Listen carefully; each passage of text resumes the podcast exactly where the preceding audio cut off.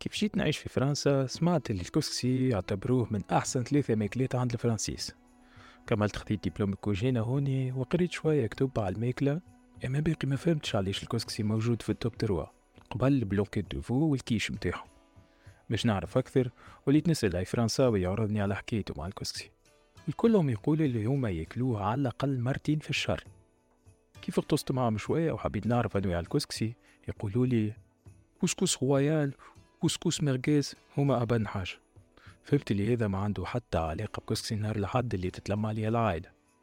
نسيت نقدم شوية نلقى الفرنسيس في بالهم اللي الكسكسي أصله مغربي. وحتى اللي شاف يطيبوه ويقدموه كان على الطريقة المغربية.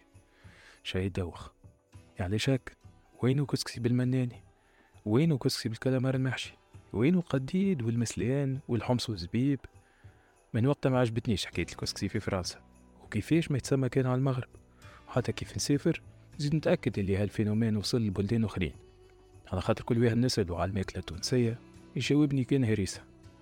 من وقتها نحب نعرف علاش العالم ما يعرف من كوجينتنا كان الهريسة وكيفاش نعملو باش تتبدل هالحكاية.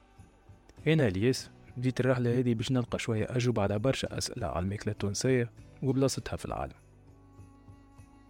كان الحكاية عجبتكم ولا الموضوع يهمكم؟ بارتاجيوها مع أصحابكم.